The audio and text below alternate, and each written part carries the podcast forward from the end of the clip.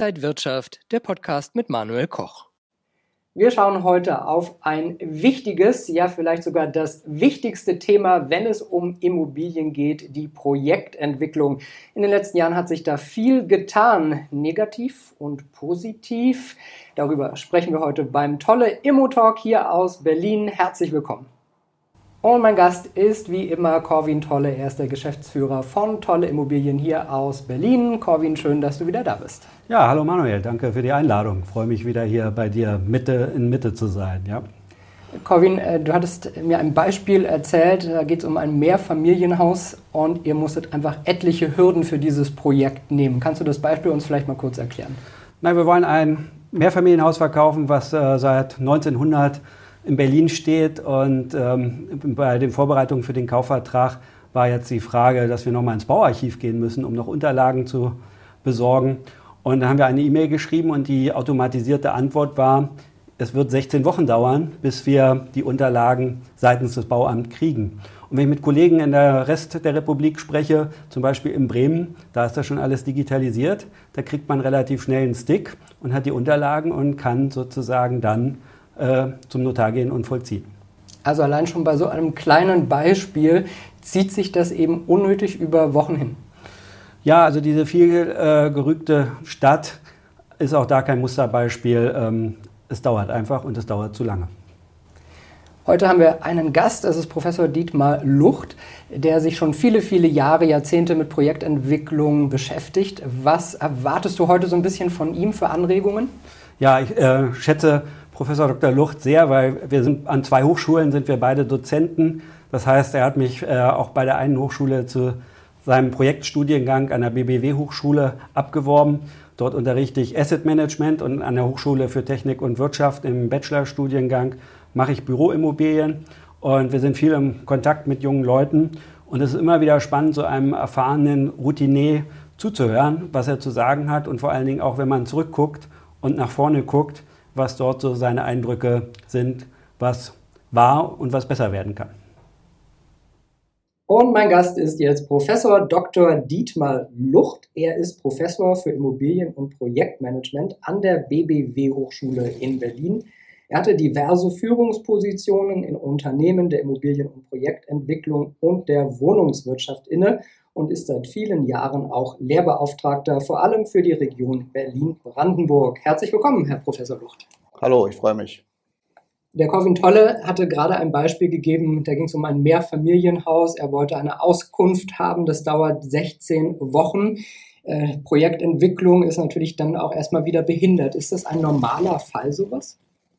Inzwischen leider ja. Ich halte seit Anfang der 90er Jahre Vorlesungen an diversen Hochschulen und ich habe meinen Studenten damals immer erzählt, eine Baugenehmigung dauert in Berlin circa vier Monate und für einen Bebauungsplan müsst ihr mit 18 Monaten rechnen. Ja, inzwischen äh, wissen wir alle, es gibt Bebauungspläne, die dauern sechs oder acht Jahre und Baugenehmigungen unter einem Jahr sind auch schon selten geworden. Jetzt haben wir auch äh, gerade so viele Themen in Berlin diskutiert. Da geht es um äh, Mietendeckel, Mietpreisbremse und so. Das ist gar nicht heute unser großes Thema, aber es geht ja eigentlich auch darum, möglichst schnell, effizient, produktiv Wohnraum zu schaffen für alle. Und wenn dann sowas schon so lange dauert, ist das nicht ein wahnsinniger Stein, der im Weg ist? Das ist mit Sicherheit so. Man muss sich die Frage stellen, warum das so ist. Nicht? Also ich denke, das ist eine doch ähm, sehr traurige Kombination ähm, von ähm, Ideologie, ja, also Vorstellung, wie diese Stadt aussehen soll, äh, die mit den Projektentwicklern oft kollidiert, aber auch leider mangelndes Handwerk. Ja, also der, der Mietendeckel äh, ist ja nicht aus inhaltlichen Gründen gescheitert, sondern weil er einfach katastrophal handwerklich konzipiert war. Sie sind ja schon so lange jetzt dabei, äh, Jahrzehnte. Hat sich da in der Projektentwicklung irgendwie was verändert, zum Positiven oder Negativen? Also die Projektentwicklung selbst ähm, hat sich ähm, sehr stark entwickelt. Als ich angefangen habe, gab es noch keine Ausbildung in dem Bereich. Wir haben damals geübt, kann man sagen, an den Projekten. Inzwischen gibt es ähm, bundesweit, aber auch in Berlin eine ganze Reihe sehr professioneller Projektentwickler, die große Projekte erfolgreich, äh, soweit das äh, möglich ist, äh, unter den gegebenen Rahmenbedingungen realisieren. Also ich sehe da schon große Fortschritte, ähm, was nicht heißt, dass es nicht noch besser werden kann. Ist das das Positive oder das Negative? Das, das war das Positive. Also die, der letzte Satz bezog sich eigentlich darauf. Ich habe jetzt gerade ähm, zehn Interviews geführt mit führenden Projektentwicklungsunternehmen, also mit Geschäftsführern in erster Linie hier in, in Berlin. Und es zeigt sich, dass ähm, die normalen, in Anführungsstrichen die normalen Projekte, die werden beherrscht. Das läuft auch und wenn da die Baugenehmigung kommt, dann, dann geht das ab, Wohnungsbauprojekte etc. Ähm, Probleme gibt es immer noch äh, bei dem, was die äh, Projektmanager, äh, also die Theoretiker des Projektmanagements Komplexität nennen. Also die Frage, wie gehe ich mit Projekten um, wo es eben nicht so einfach eins, Schritt 1, Schritt 2, Schritt 3, Schritt 4 geht, sondern wo Querverbindungen, Feedbacks etc. gefunden werden müssen. Aber daran arbeiten wir. Jetzt haben Sie Ideologie auch schon gesagt. Äh, mhm. Die Stadt wird seit vielen Jahren äh, jetzt von einer roten Regierung äh, regiert, davor aber auch sehr lange von der CDU. Ähm, merkt man da deutliche Unterschiede, wer hier gerade der regierende Bürgermeister ist? Was die Professionalität betrifft, sehe ich das eher nicht so. Da war Berlin nie gut, wenn man das mal mit Hamburg zum Beispiel vergleicht. Ja. Ähm, man sieht natürlich Unterschiede im Wollen des Bauens. Ja, also ähm, zum Beispiel ein Projekt ähm, wie das Tempelhofer Feld oder das Nicht-Projekt Tempelhofer Feld ist äh, natürlich, oder das haben wir uns zuzuschreiben, weil damals ähm, eine katastrophale Vorbereitung dieser äh, Umfrage stattgefunden hat. Ich, das war nicht nötig. Ähm, niemand wollte dort diesen Platz bebauen. Es sollte eine Randbebauung geben. Und wer den Central Park in New York kennt, der weiß, wie schön das werden kann. Sie haben gerade gesagt, Sie hatten äh, so viele Interviews und haben mit Geschäftsführern mhm. gesprochen. Das machen Sie ja auch, weil Sie gerade ein Buch schreiben. Ganz genau. Ähm, haben Sie da schon so ein paar ja, Aha-Momente gehabt, dass sich in den letzten Jahren für Sie deutlich was geändert hat? Gab es da so ein paar Learnings draus? Naja, nicht das große Learning. Nicht? Es gibt äh, in der Projektentwicklung, da gehe ich jetzt mal ganz, ganz wenig in die Theorien rein, ja, also zwei ganz große Themen. Das eine ist der Prozessablauf, welche Schritte sind in welcher Reihenfolge, mit welchen Feedbacks etc. zu gehen. Und das zweite ist die Organisation. Wie organisiere ich mich? Man muss ja immer sehen, ein Projekt ist ja ein Unternehmen auf Zeit. Ein Unternehmen, in dem ein Developer, also das, äh, der Projektentwickler selbst, mit vielen anderen Unternehmen zusammenarbeitet, die wiederum Eigeninteresse haben. Ja, also ähm, der Unterschied zwischen einem Abteilungsleiter, der seinen Mitarbeitern Aufträge erteilen kann, und einem Projektmanager, der über Verträge agiert und natürlich wesentlich weniger Macht hat und wesentlich mehr überzeugen muss, der, der ist schon enorm. Und das, das führt eben dazu, dass man die ganz offensichtlichen und auch meines Erachtens völlig normalen Interessenunterschiede zwischen einem Architekten und einem Projektentwickler und einem Bauunternehmen und einem Projektentwickler und einem Makler und einem Projektentwickler, die muss man im Sinne eines für das Projekt positiven Kompromisses äh, äh, äh, äh lösen. Jetzt, äh, wir haben schon mal kurz angesprochen, Berlin hat Probleme oder es, es ziehen immer mehr Leute her. Äh, Tesla baut gerade eine große Fabrik außerhalb von Berlin. Da überlegt man sich auch, wie sollen denn da die Leute äh, wohnen in der Gegend. Was kann denn passieren, dass man relativ schnell für die nächsten Jahrzehnte sagt, okay, Berlin ist jetzt ready, es können 100.000 im Jahr zuziehen und wir haben auch Wohnraum für diese Leute? Es gibt ja dieses uralte Bonmot, dass Berlin nie fertig wird. Nicht? Äh, aber ich will Ihnen mal ein Beispiel sagen. Ich lasse im Moment gerade eine Masterarbeit schreiben zu dem Thema, welche Auswirkungen hat die Ansiedlung von Tesla auf den südöstlichen Raum von Berlin, einschließlich des, des Umlandes dort. Und ähm, es zeigt sich dann, ja, es gibt Reserven, ähm, nur ist Brandenburg wesentlich pragmatischer als Berlin. Ähm, ich denke, man wird dort die einschlägigen Probleme lösen. Ähm, in Berlin äh, müssen wir sehen, ähm, äh, dass wir, was die Wohnung betrifft, ja, das wird oft vergessen, wir haben ja kein generelles Problem. Wir haben ein Problem für die 30 Prozent der Menschen, die relativ wenig Einkommen haben, kostengünstige Wohnungen zu schaffen. Das ist eine Aufgabe, dafür gibt es Lösungen. Das zeigt die Stadt Wien, die das hervorragend hinbekommt. Ich fahre mit meinen Studenten jedes Jahr nach Wien und wir gucken uns das an. Ja, und das müssen wir tun. Das können Private bei den gegebenen Grundstückskosten in Berlin und den Baupreisen, äh, die ja durch immer mehr Forderungen auch ähm, äh, steigen, nicht alleine realisieren, sondern das muss man eben mit gemeinsamen Modellen äh, zwischen öffentlicher Hand und privater Wirtschaft äh, umsetzen.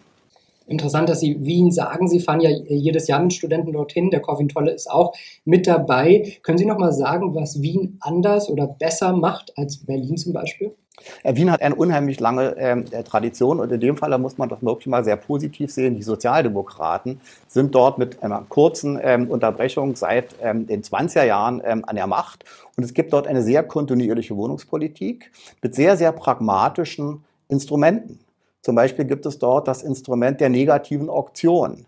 Das heißt, ähm, alle, sowohl die privaten als auch die öffentlichen Bauträger, Projektentwickler etc., werden aufgefordert, an einem Standort oder für einen Standort eine Bebauung zu realisieren oder äh, zu planen und dann zu sagen, bei vorgegebenen Mieten, wer braucht die geringsten Förderungen. Und dieses Unternehmen bekommt dann den Zuschlag. Das, das finde ich fantastisch. Das müsste man in Berlin einfach nur äh, übernehmen. Wir brauchen einfach diesen, es gibt keinen Interessengegensatz zwischen kommunalen Gesellschaften und privaten. Wenn ich zu den kommunalen Gesellschaften, zu den Geschäftsführern oder Vorständen gehe, haben wir ein tolles Verhältnis. Die haben die gleichen Probleme wie die privaten. Die sagen es nur nicht. Jetzt sagt man in Berlin häufig, na ja, wer in Berlin Mitte wohnen will, da muss man wahrscheinlich in Zukunft deutlich mehr zahlen. Ja. In Wien im ersten Bezirk wird das ja wahrscheinlich aber dann auch so sein. Da ist das Ganze ähnlich. Nicht? Also das Problem der Durchmischung ist, ist wirklich kompliziert. Ja, also ich glaube, dass äh, es kaum noch jemanden gibt, der diese Durchmischung nicht will. Ja, wir wollen keine Slums in irgendeiner Stadt haben etc. Auf der anderen Seite ist es aber auch nicht sinnvoll, wenn Sie in Berlin Mitte Mitte ein Hochhaus bauen, dass man Sie dann zwingt, in diesem Hochhaus Sozialwohnungen zu bauen. Da wäre es viel sinnvoller zu sagen, so wie man äh, in New York für die Luftrechte bezahlen muss, Du musst eben dann zusätzlich noch irgendwo 50 Wohnungen an einem anderen Standort bauen. Aber das ist natürlich wieder ideologisch äh, verbrämt, dieses Thema.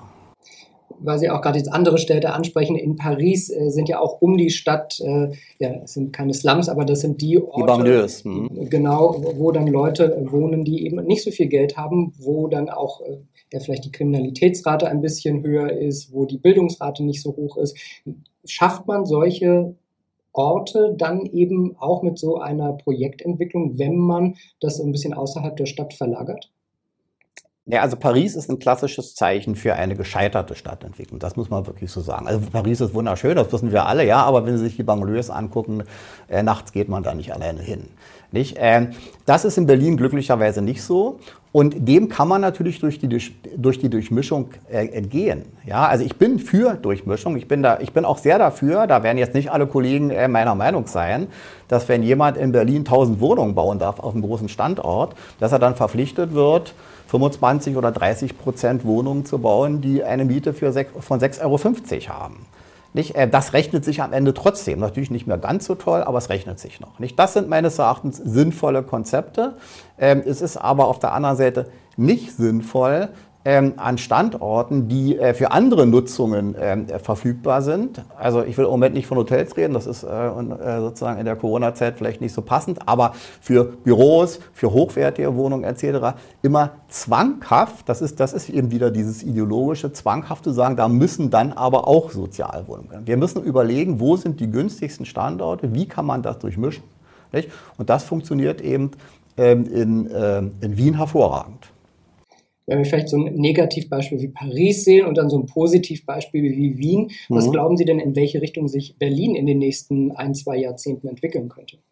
Das hängt natürlich sehr davon ab, wie, wie sich jetzt die politische Entwicklung vollziehen wird. Ich bin da ähm, gedämpft optimistisch, weil ich denke, dass der Druck, auch der Druck ähm, ähm, der Zuziehenden, ähm, was Wohnungen betrifft, ähm, immer stärker sein wird. Ja, also wir haben ja, man, man darf nicht vergessen, wir haben ja zwei Gruppen von Zuziehenden. Wir haben junge Unternehmer etc., gut verdienende Angestellte, die ja eher hochwertige Wohnungen suchen. Und wir haben Studenten äh, oder Leute, die, die Flüchtlinge sind etc., die preiswerte Wohnungen suchen. Wir müssen beides anbieten. Es darf, wir müssen endlich davon wegkommen, dass man da diesen Widerspruch konstruiert. Und was sehen Sie so in der Lehre als äh, Zukunft? Denn Sie haben ja zum Beispiel diesen Studiengang hier auch überhaupt initiiert. Sehen Sie da äh, neue ja, Projekte, Fortschritte für Studenten auch? Wird die Branche interessanter? Ja, naja, wir haben ja neben äh, dem Bachelorstudiengang ähm, Immobilienmanagement, den gibt es in, äh, in, in, Deutschland an verschiedenen Standorten, haben wir einen Masterstudiengang, äh, der Neudeutsch Real Estate Project Management heißt. Man könnte aber auch sagen Immobilienprojektentwicklung. Ja, und der hat sich wirklich als Treffer erwiesen. Wir haben jedes Jahr mehr Interessenten, als wir Plätze anbieten können. Und die Absolventen dieser Studiengänge sind hoch begehrt. Ja, ich könnte Ihnen jetzt einige Namen nennen von Unternehmen äh, in Berlin, wo wir fast die gesamte, den gesamten Nachwuchs stellen. Ja, ähm, weil natürlich ähm, ähm, Projektentwicklung ist kein Job, wo Sie ein Studium machen und dann Sie sind äh, drei Tage später in der Lage, voll die Aufgaben zu übernehmen. Da ist eine Einarbeitungszeit nötig. Aber wenn es gelingt, durch ein praxisorientiertes Studium diese Einarbeitungszeit von drei Jahren auf ein Jahr zu verkürzen und zu sagen, du bist jetzt ein Jahr lang Junior Manager und dann bist du in der Lage, ein Projekt zu leiten, dann ist das schon ein großer Fortschritt. Sie haben mit Corvin Tolle auch schon äh, seit Jahren zusammengearbeitet. Was kommt da als nächstes vielleicht noch? Naja, wir sind natürlich in erster Linie zusammen, was die, was die Lehre betrifft. Ja, also wir haben uns quasi doppelt äh, äh gegenseitig befruchtet. Er hat mich wieder, muss ich dazu sagen, ich war da schon mal zur HTW geholt und ich ihn zur BBW-Hochschule. Die beiden Hochschulen sind auch sehr freundschaftlich verbunden, was die was die Ausbildung betrifft. Ansonsten ähm, sind wir fachlich, ähm, ähm, laufen wir ein bisschen parallel. Also Corvin Tolle ist ja eher der Asset Manager ja, und ich bin eher, wenn auch im Moment nicht mehr aktiv, der, der Projektentwickler. Aber ich glaube ohnehin, dass wir in den nächsten Jahren dort eine ähm, Kombination erfahren werden. Ich bin fest überzeugt, dass die großen Bestandshalter ähm, Projektentwicklung brauchen und das wird dazu führen, dass der eine oder andere äh, sich den einen oder anderen mittelständischen Projektentwickler kaufen wird. Und ich glaube, da ist niemand böse. Sagt Professor Dr. Dietmar Lucht. Vielen Dank, dass Sie heute hier zu Gast waren. Ich habe zu danken. Und wir haben einen fliegenden Wechsel und Corwin Tolle ist wieder bei mir. Herr Professor Lucht hat jetzt einige Anregungen gegeben über das Projektmanagement, auch äh, gut einen Vergleich gezogen. Wien, Berlin, äh, New York, Paris. Äh, Corwin Tolle jetzt wieder bei mir. Was, nehm, was nimmst du daraus? Ja, also ich nehme viele positive Beispiele mit raus, dass es woanders gut geht. Ja. Ähm, Hamburg viel zum Beispiel. Ja, in Hamburg wird ganz stark gebaut. Ähm, in Hamburg hört man selten Beschwerden über zu hohe Mietpreise. Wir haben ja auch ein bisschen darüber gesprochen, ob es äh, Slum-Tendenzen geben könnte in Berlin. Das kann nicht Berlin, äh, in Berlin nicht sein. Berlin ist nicht zentralistisch wie zum Beispiel Paris. Äh, und in Berlin ist es auch nur so, dass 30 Prozent der Gesamtbevölkerung von Berlin im Innenstadtring, also im S-Bahn-Ring wohnt und 70 Prozent wohnen außerhalb. Und daher gesehen, glaube ich, ist noch genug Platz für genügend Projektentwicklungen mit positivem Charakter auch außerhalb von dem S-Bahn-Ring in Berlin. Es fiel auch das Stichwort so ein bisschen Ideologie. Glaubst du, dass äh, nach der Bundestagswahl und der Abgeordnetenhauswahl in diesem Jahr sich da noch ein bisschen was für Berlin ändern könnte? Ja, wenn ich äh, in die Glaskugel gucken könnte, ähm, wäre ich in manchen Augenblicken sehr dankbar. Vielleicht wäre ich auf der anderen Seite auch sehr erschrocken. Natürlich, ähm, ich bin in der Immobilienwirtschaft und äh, ich bin wirtschaftlich aktiv und ich hoffe äh, für die Stadt und für das Land nur das Beste. Und ich glaube, am Ende werden wir auch, äh, siegt immer die Vernunft.